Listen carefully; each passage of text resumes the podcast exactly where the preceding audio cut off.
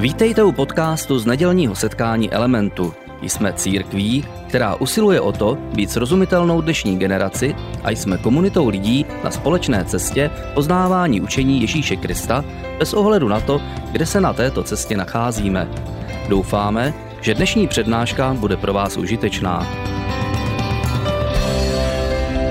Rád, že vás eh, znovu můžu přivítat v centrále na setkání eh, Církve Element. To je skvělé, že jste dneska dorazili. A také si přivítat všechny, kteří nás stále ještě sledují online. A já jsem moc rád, že po třech měsících eh, se tady můžeme znovu setkat jako církev a vidět vás všechny a vidět, jak se krásně usmíváte, je fantastické. A je to opravdu skvělé. Takže dneska my budeme pokračovat s naším seriálem, který se jmenuje David, tajný život ikonického krále Izraele a mluvíme v téhle sérii o úžasném muži ve starém zákoně, ve starověku. Ten příběh je starý zhruba tři tisíce let a je to příběh o nejprosulejším a nejznámějším a nejlegendárnějším králi Izraele a je to důležité pro nás, protože nás ovlivňuje v tom křesťanském příběhu. David žil zhruba tisíc let předtím, než se narodil Ježíš a v té době, kdy žil, to bylo zhruba na přelomu doby bronzové a doby železné, tak ta doba byla samozřejmě velmi, velmi drsná a barvitá a byl to, ten jeho příběh je takový lidský příběh a je to jeden z nejlépe popsaných příběhů vůbec v Bibli, protože je to skutečně legendární král a my jsme v našem seriálu a právě dneska jsme přesně uprostřed toho seriálu. Ten seriál už trvá uh, tři týdny, teď je čtvrtý, před náma jsou ještě další tři. A v tom seriálu se díváme na některé velmi známá místa z toho příběhu Davida i některá pří, místa, která nejsou tak známá. A je to proto, že ten příběh nás opravdu mnoho naučí. Naučí nás eh, něco o nás, naučí nás něco o Bohu, naučí nás něco o víře, o odvaze, naučí nás věci o manželství, o rodině, naučí nás, eh, jak zvládat úspěch, jak zvládat neúspěch, jak jsme pod tlakem nepřátel. Jedna z věcí, kterou se naučíme, nebo jsme se už naučili, je, jak nás dokáže drtit eh, tlak našich nepřátel.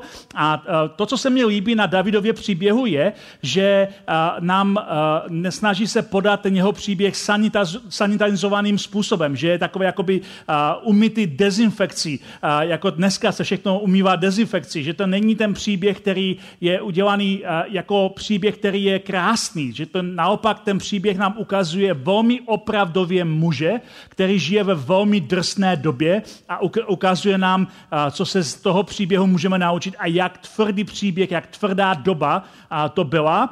A ku podivu zjistíme, když se díváme na ten příběh, že nejsme za stolik odlišní, že spoustu věcí, které David řeší, tak řešíme také. Možná trochu jiným způsobem, možná v jiných kulisách, možná civilizovanějším způsobem, i když tam se dalo polemizovat, ale řešíme podobné výzvy, kterým čelil také David. A to je jeden z důvodů, proč se o tom bavíme a proč to probíráme. A my jsme si v tom našem příběhu zatím pověděli o pár takových krásných momentech toho příběhu, kdy Davida Bůh povolává z jeho bezvýznamnosti, je to nejmladší z osmi synu a nikdo ho nebere vážně, nikdo nepoužívá ani jeho jméno, nikdo ho nezná a David je prostě pastýř ovcí, což dneska nám připadá romantická, ale v té době to byla ta velmi obyčejná podřadná práce, kterou dělali ti nevýznamní, bezvýznamní členové rodiny nebo najaté síly, nebo dokonce otroci. A David je pastýřem, který se staral o ovce svého, o ovce svého otce a, a nikdo ho nebere vážně a Bůh ho ale vidí a, a ten první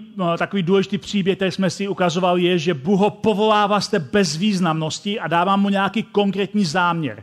A možná ty se cítíš někdy podobně, že jsi bezvýznamný, že si tě nikdo nevšímá, že když je třeba nějaká příležitost v práci nebo někde jinde, tak to šlo okolo tebe a ty si, tebe to minulo. A jenom proto, že nikdo nezná tvoje jméno. A v této situaci přesně David byl a Bůh si ho povolá, protože se dívá na to, jestli jsme věrní, ne na to, jestli vypadáme dobře. A to je první taková věc, kterou jsme se naučili, že Bůh se dívá na to, jestli jsme věrní. Mluvili jsme o tom, jak porazil Goliáše, což je asi nejznámější příběh, protože výhra nad Goliášem zdomásnila jako, jako vítězství nepravděpodobného outsidera nad velkým obrem. A my jsme si ukázali, že obr nebývá vždycky takový, jaký doopravdy se zdá, že možná v tom obrovi ve skutečnosti má nějaké problémy. Ukázali jsme si, že Goliáš byl pravděpodobně nemocný a, a že, že David na rozdíl od ostatních jeho spolu bojovníků si řekl, ten Goliáš je tak velký, že ho nemůžu netrefit. Oni se báli, že je velký, že je porazí, ale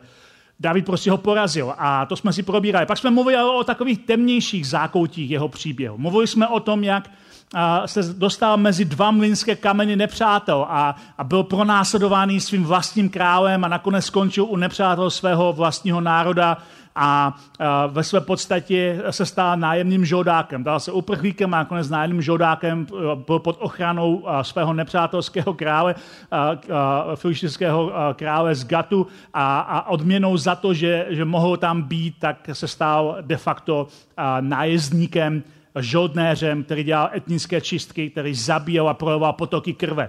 A to je příběh, o kterém se obvykle moc nemluví, když se mluví o králi Davidovi. David se stál skutečným nájemným žoldákem, který projevil potoky krve a díky tomu nemohl nikdy naplnit to, co bylo jeho největším přáním. David měl rád Boha a toužil proto, aby mohl Bohu postavit chrám, kde ho budou moci uctívat, kde budou moci zpívat, kde budou moci slavit Boží jméno. A Bůh řekl, ty si projevil příliš mnoho potoku krve. Ty mi nemůžeš postavit chrám. Ty jsi, ty jsi svými rozhodnutími pod tlakem zabránil naplnit části své budoucnosti. Na začátku, když Bůh povolává eh, krále Davida za krále, když Samuel přichází, aby ho pomazal, tak Bůh říká Samuelovi, David udělá všechno, co po něm budu chtít. Ale pak Bůh říká, to je velmi smutné Davidovi, ty nemůžeš naplnit to, co bych já chtěl, ty nemůžeš naplnit to, co to bys ty, ty chtěl, aby, aby jsme mohli mít nějaký prostor spolu, protože si projel potoky krve. A to je důvod, proč si připomínáme, když mluvíme v této sérii o Davidovi, důležitou poučku, kterou říkám už uh, po čtvrtek, každý týden ji říkám, a to je to, že David není křesťan. David není křesťan. A je to důležitá připomínka a je to proto, že uh, my někdy máme dneska tendenci ty příběhy ze starého zákona, ty starověké příběhy z doby Izraele číst optikou moderní doby a říkáme si, to bylo velmi zlé a kruté. Ta doba byla velmi zlá a krutá a máme pravdu. Ale David není křesťan. Křesťanská etika, kterou přináší Ježíš, láska k nepřátelům a podobně, to všechno přijde až tisíc let po Davidovi. David není křesťan. A jeho příběh je ale naučen pro naše poučení, je, naučen, je napsán proto, abychom se v něm mohli najít a je na, napsán proto, aby jsme mohli v tom najít poučení pro svoji vlastní cestu, pro svůj vlastní život, pro svůj vlastní příběh.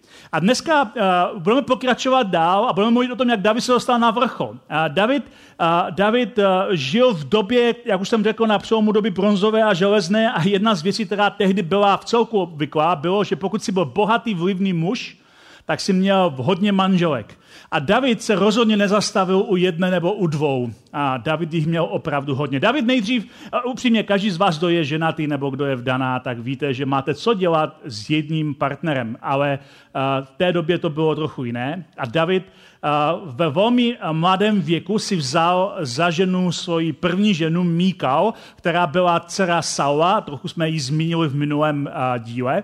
A Davidovi bylo zhruba 20-22 let maximálně, když si ji vzal, ale nezůstal jenom u Míkal a mezi tím, kdy si vzal Míkal a mezi tím, než se stal judským králem, tak si vzal dalších šest manželek a měl s nimi nejméně dalších šest dětí, protože manželství v té době nebyly většinou z lásky. To nebylo, že se lidi měli rádi. Míkal právě byla z lásky a zrovna toho manželství moc dobře nedopadlo, ale manželství byly často strategická hra, eh, kdy třeba eh, král potřeboval eh, uzavřít mír s jiným králem, tak dali svoji dceru synovi toho krále a bylo to politické manželství. A nebo, nebo to bylo kvůli věnu. Otec byl chudý, potřeboval věno, tak svoji dceru ve své podstatě prodal díky věnu. Nebyla to hezká doba, takhle to tehdy zhruba bylo. Takže pojďme se podívat na to, eh, jak to popisuje eh, druhá Samuelova. Davidovi se v Hebronu narodili eh, synové. Prvorozený byl Ámon z Achimon Izraelské, tady vždycky máte dítě a matku. Druhý Kelab z Abigail, vdovy po nábalu karmelském. Třetí Abšalom, syn Máky, dcery Geršuského krále Talmaje. Čtvrtý Adoniáš, syn Chagidy, patý Šefatiáš, syn Abitali, šestý Jiteám, syn Davidovi ženy Egli. Tyto synové se Davidovi narodili v Hebronu. Takže než se David stal celoizraelským králem, v Hebronu byl zatím jenom judským králem, tak měl celkem uh, i zmíkal sedm manželek a šest různých uh, dětí. A nejméně jedno, jedno manželství z toho vidíme, že je čistě politické. To byla ta Máka. A ta byla dcera geršuského krále a bylo, bylo to čistě politické manželství a jak uvidíme, tak Davida zrovna tohle manželství stálo strašně moc, a protože syn, který se z toho manželství narodil, Abšalon, a jak uvidíme později, a za dva týdny, a bude hrát velice důležitou roli v našem příběhu o Davidovi. A David rozhodně nepřestal jenom s těmihle manželkami a pokračoval dál do té uh, míry, že uh, později o něm napsáno, že když David přišel z Hebronu, vzal si v Jeruzalémě další konkubíny a manželky a tak se Davidovi narodili další synové a dcery. Takže David sbírá manželky trochu jako trofeje. Někdo sbírá angličáky, někdo sbírá třeba knížky jako já, někdo sbírá třeba láhové archivního vína a David očividně sbíral manželky a konkubíny. Důvod, proč to říkám, je, že David byl opravdu mocný muž té doby a byl mocný muž té doby a mohl si dovolit spoustu věcí, které si normální člověk dovolit nemohl. Protože David se dostal na vrchol, David byl mocný muž. David mohl si získat to, co chtěl. A jeden z takých důvodů, proč to říkám, je, že příští den budeme mluvit o jeho nejtemnějším příběhu jeho, jeho života, a, a který začíná nevěrou, ale na příkladu tady množství těch manželek a konkubit vidíte, že to nebylo nedostatkem sexu, že David podlehl pokušení a, a možná právě to, že měl takové množství manželek a milenek a konkubín způsobilo, že začal věřit, že si může dělat, co chce a že to, koho, koho chce, toho také dostane. A že si může přivlastnit i to, co mu vlastně vůbec nepatří. Protože David se dostal na vrchol a jak si dneska ukážeme v našem tématu, být na vrcholu přináší ohromné pokušení. Někdy lidé si myslí, že je mnohem těžší vypořádávat se se selháním, když se nám nedaří, ale ve skutečnosti je mnohem těžší vypořádat se s úspěchem, než se selháním, protože úspěch zatemňuje náš úsudek a o tom budeme mluvit v dnešním díle eh, krále Davida. Začíná to všechno tím, že eh, David potřebuje hlavní město. V té době, kdy David se stává králem, Izrael je někde na pomezi mezi kmenovým společenstvím, je tam 12 kmenů Izraele, a mezi opravdovým královstvím. Saul jako první král je z kmene Benjamín a proto logicky, pro něho logicky, si ustanovil svoje hlavní město, svoje sídelní město v městě Gibeonu, což bylo hlavní město Benjamína. A, a když Sál zemřel a David se stal králem, David sám byl z pokolení nebo z kmene Judy.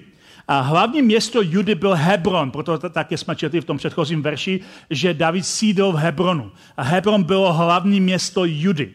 A David si uvědomoval, že potřebuje nové město, město, které sjednotí celý národ a který dá najevo, že to není kmen, který je důležitý, že ani Benjamin není středem Izraele, ani Juda není středem Izraele, že to je jako společný národ, sjednotící národ potřebuje nové hlavní město a vybral si, vyhlednul si nové hlavní město, pevnost, která se jmenovala Sion, ale která Izraelcům nepatřila. Patřila kmení, které se jmenovala Jebusejci a uh, David vytáhl a dobil uh, to skální město Sion a kolem něho nechal postavit město, které pojmenoval Jeruzalém. A Jeruzalém se stal tak novým hlavním městem Izraele a Davidovým sídelním městem, proto se Sionu začalo přezdívat a mnohokrát to ve starém zákoně Bibli čteme, že Jeruzalém je město Davidovo. David získal, získal vládu a vládu z toho Jeruzaléma. A druhá Samuelová říká, Davidovi bylo 30 let, když se stal králem a královal 40 let. Sedm let a šest měsíců královal v Hebronu nad Judou, nad tím jedním kmenem, a dalších 33 let královal v Jeruzalémě nad celým Izraelem i Judou. Takže tady vidíme, že skutečně celé to období jeho vlády trvalo 40 let, ale z toho v Jeruzalémě nad, cel, nad celým Izraelem to byla ta větší část, ale až zhruba po sedmi letech, kdy byl v Hebronu. David v té době stále má srdce zaměřené na Boha. Stále se Boha dotazuje. Když budete číst ten jeho příběh v těch spisech Samuelových nebo letopisech královských, tak, tak tam uvidíte, že skutečně on má srdce zaměřené na Boha. Že se Boha ptá, když má něco udělat, nějaké důležité rozhodnutí.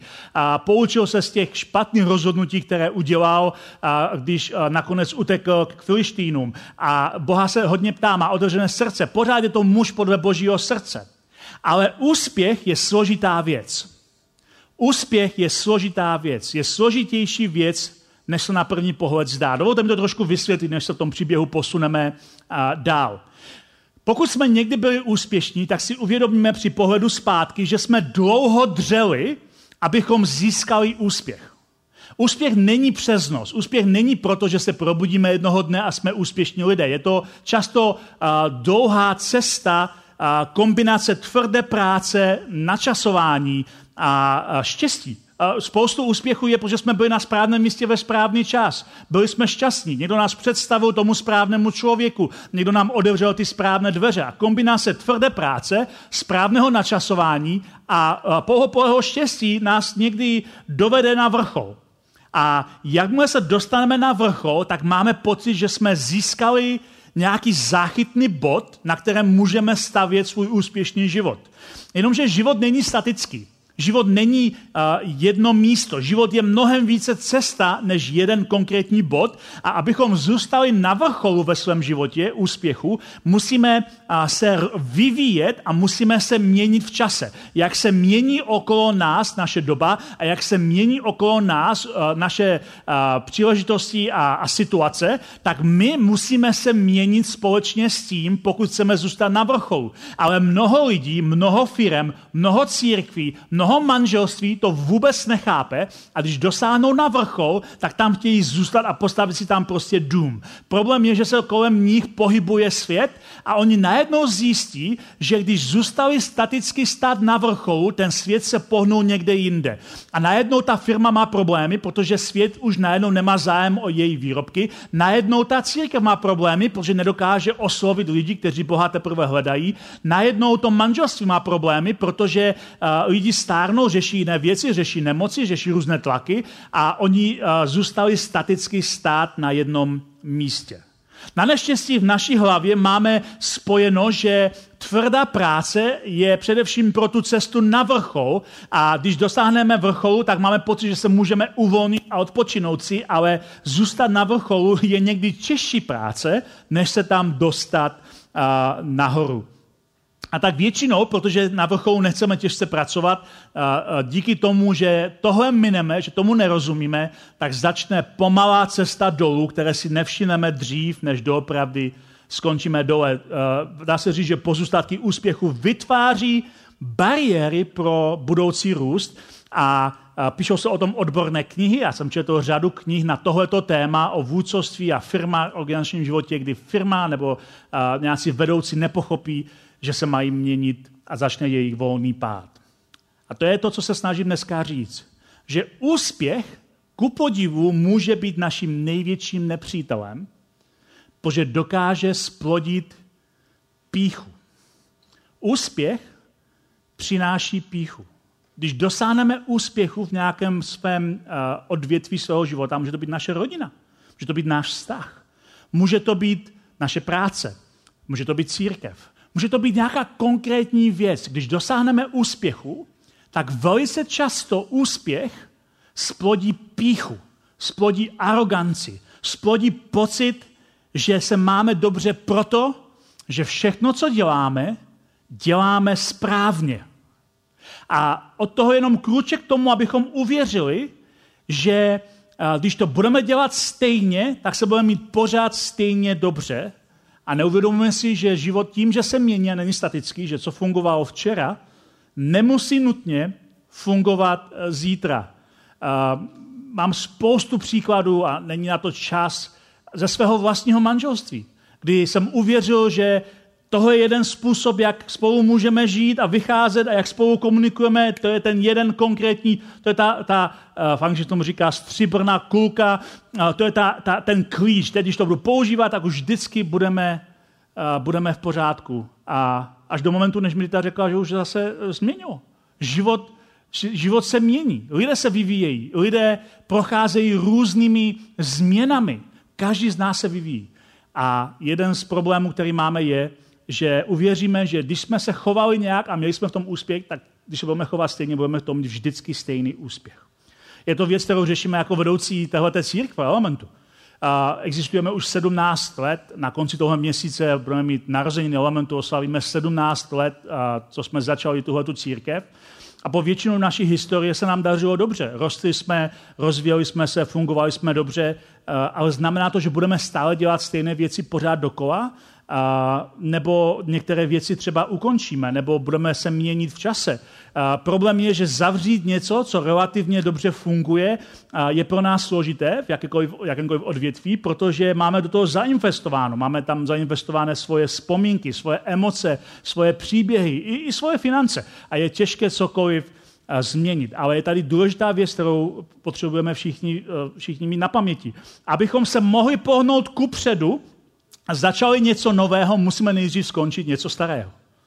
Abychom se pohnuli ku předu a začali něco nového, musíme nejdřív ukončit něco starého. Nemůžeme mít úplně všechno. Někdy nám pomůže v ukončování nějaká krize. Například teď zrovna končí, nebo jsme doufám na konci té krize s koronavirem a ta spoustu lidí a firem a církví přinutila k tomu, aby zhodnotila, co dělá. Jestli to, co dělali, vždycky bude, budeme dělat takhle i, i dál. Jestli budeme pokračovat úplně ve všem, nebo budeme hledat nové cesty pro novou dobu a některé krize nám pomůžou udělat rozhodnutí s něčím skončit protože krize vlastně může být pro nás takovým katalyzátorem změny. Ale s tou píchou, která přichází z úspěchu, je tady jedna ještě horší věc, a to je, že pícha pramenící z úspěchu nás zbavuje ostražitosti. My přestáváme se starat o uh, detaily, přestáváme vnímat uh, jemné niance, uh, začneme si myslet, že všechno bude automatické a přestáváme sledovat podstatné detaily, začínáme je obcházet pryč. A to přesně se Davidovi stalo, a teď se vracíme do jeho příběhu, s přesunem boží truhly. E, co to je boží truhla? Tak jenom velice stručně, když Izrael o pár generací předtím byl na cestě z egyptského otroství do zasíbené země, a, tak ta cesta trvala docela dlouhou dobu a na té cestě prožívali spoustu různých setkání a zastavení a momentů s Bohem. A jedna z věcí, která se tam stala, je, že Mojžíš, který vedl ten izraelský lid z toho otroctví, postavil takovou truhu, velkou prostě takovou skříň, a ve které byly artefakty z toho putování. Byla tam třeba Aaronová hůl, nebo byly tam kousky té many, kterou Izraelité jedli na poušti. Ale důležitou součástí té truhly byla také, byly tam desky, kamenné desky s desaterem, které Bůh dal Mojžíšovi. To všechno bylo v té boží truhle. A ta boží truhla, přestože to byla jenom obyčejná skříň, symbolizovala něco duchovního, symbolizovala boží přítomnost. Symbolizovala to, že Bůh je se svým lidem a kde je truhla, tam je boží přítomnost. Takže David uh, má teď nové hlavní město, jak jsme si řekli, a říká si, já potřebuju, aby v mém novém hlavním městě byla boží přítomnost. A ten nejlepší způsob, jak dostat boží přítomnost do Jeruzaléma, je dostat sem tu truhlu, která někde je uložena, protože nebylo zatím, kde ji dát. A já ji postavím do toho svého města a v tom mém městě v Jeruzalémě bude boží přítomnost. To je jeho plán. A takže David se rozhodne, že tu truhlu dostane do Jeruzaléma. A v té době David je úspěšný král, je to uh, někdo, koho lidé milují, je bohatý, má spoustu žen, je vlivný, je mocný, lidé se ho bojí. David má úspěch a přestává sledovat detaily, přestává být ostražitým člověkem. Ještě Samuel pokračuje dál. David pak opět zhromáždil všechny vybrané muže z Izraele, celkem 30 tisíc, a s celým tím zástupem se vypravil do Bály v Judsku, aby odtamtud přivezli boží truhu nesoucí jméno hospodina zástupu, trunícího nad cheruby. Bylo to uloženo v tom městě Bálo v Judsku. Naložili boží truhu na nový vůz a vyzvedli z Abinadova domu na kopci. Ten nový vůz řídili Abinanovi synové Uza a Achil. Tady jeden velký problém. Podle pravidel, které Mojžíš zapsal, ta truhla mohla být uh, přemístěvána z místa na místa vždycky za velmi specifických podmínek. Nám to může připadat, že to je trošku hnidopišské, ale byly to přesně stanovené podmínky. Ta truhla se mohla přemístit pouze a výhradně na ramenou kněžích. Kněží měli tu truhu dát na svoje ramena, jo, pár kněží, a měli pěšky s ní dojít tam, kam ji chtěli přemístit. Ta truhla se nesměla přemístěvat jinak než na ramenou kněží. Takový drobný hnidopišský detail, který David ignoruje, protože je úspěšný muž, protože je to král podle božího srdce, protože ho všichni mají rádi, protože skládá skvělé žalmy, které my tady dneska zpíváme. Je to úspěšný král. Tak proč by se staral o takové bytečné detaily, jako je nést tu schránu na ramenou kněží, když se to dá ulehčit tím, že ji naloží na vůz a dovezou ji tam, kam potřebují. A vy, připraví nový vůz, protože chtějí dát uh, úctu té truhle, ale poruší všechna pravidla, protože jsou přece úspěšní lidé. A úspěšní lidé porušují pravidla. David a celý dům Izraele křepšili před hospodinem ze všech sil a zpívali a hráli na liry a citery, na tamburiny, chřestítka a činely. Byla taková hodně charismatická bohoslužba. Když pak přišli k Náchonovu mlatu, Uza, to byl jeden z těch synů, kteří u toho vozu stáli, Uza vztáhl ruku k boží truhle a přidržel ji, protože jí volské spřežení naklonilo. Nerovná silnice, truhla málem spadla, Uza chtěl pomoct a chytnul tu truhu, aby ji postrčil dál. V tom hospodin vzplanul proti Uzovi hněvem. Pro tu opováživost ho Bůh na místě zasáhl tak, že tam u boží truhly zemřel. A když to čteme, tak si říkáme, to nedává žádný smysl. Proč ten Uza zemřel? Ta smrt je zcela zbytečná. Proč ten Uza u toho zemřel? Teď chtěl jenom pomoct, aby ta truhla nespadla na zem. V čem je to hnidopištví, že prostě proč? Protože, pamatujte, všechno, co je napsáno v tom starém zákoně, v té židovské části Bible, už jsme to tady mnohokrát říkali, je zapsáno k našemu poučení. A toho je naše poučení. Naše poučení, které se z toho můžeme naučit, je velmi prosté a jednoduché. Když jsme úspěšní, myslíme si, že nám projde všechno. Ohneme si pravidla ve svůj vlastní prospěch. A to je to, co mnozí úspěšní lidé dělají. Když jsi úspěšný, podléháš pokušení, že ti projde všechno. Že na detailech nezáleží. Že si můžeš ohnout pravidla tak, jak se ti to hodí. A upřímně to všichni známe. Známe to z biznisu, známe to z politiky, známe to ze svého života. Jakmile se někdo dostane k moci, jakmile někdo dostane nějakého úspěchu, jakmile někdo začne být v něčem dobrý, má pocit, že pro něho pravidla neplatí, že si může ohýbat pravidla ve svůj prospěch, že může psát nová pravidla, že může určovat, kterým směrem se vydáme. A to dělá skoro tolik významných, úspěšných lidí, že nám to přijde skoro normální. A to je poučení, které se učíme od Davida, že na detailech opravdu záleží. Davida hněval, pokračuje Samuel, že se hospodina Uzu tak prudce utrhl. Toho dne dostal David a celý dům Izraele, uh, to, uh, toho dne dostal David z hospodina strach. Jak by mohla trula hospodinová, říká si, uh, říká si David, vejít ke mně? Jestli je to takhle důležité, mít všechny ty detaily, tak to radši tady nechci. Proto už nechtěl hospodinovou truhu vzít k sobě do města Davidova, ale odložil ji do domu Obed Edoma Gackého. A někoho, kdo tam bydlel někde po cestě, tak to tam prostě uložil, řekl, hele, tady to prostě bude, já to nechci. Já to nechci.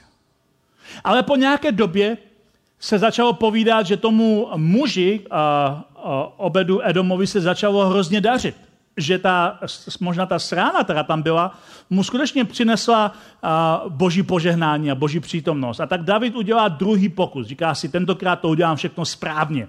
Pošle kněze, aby to vzali na rameno a donesli to do Jeruzáma. Udělal přesně všechno tak, jak má. A dopadlo to nakonec velmi úspěšně a, a tu sránu skutečně dopravil do Jeruzaléma. David má oprávněnou radost a má takovou radost, že projeví svoje taneční schopnosti.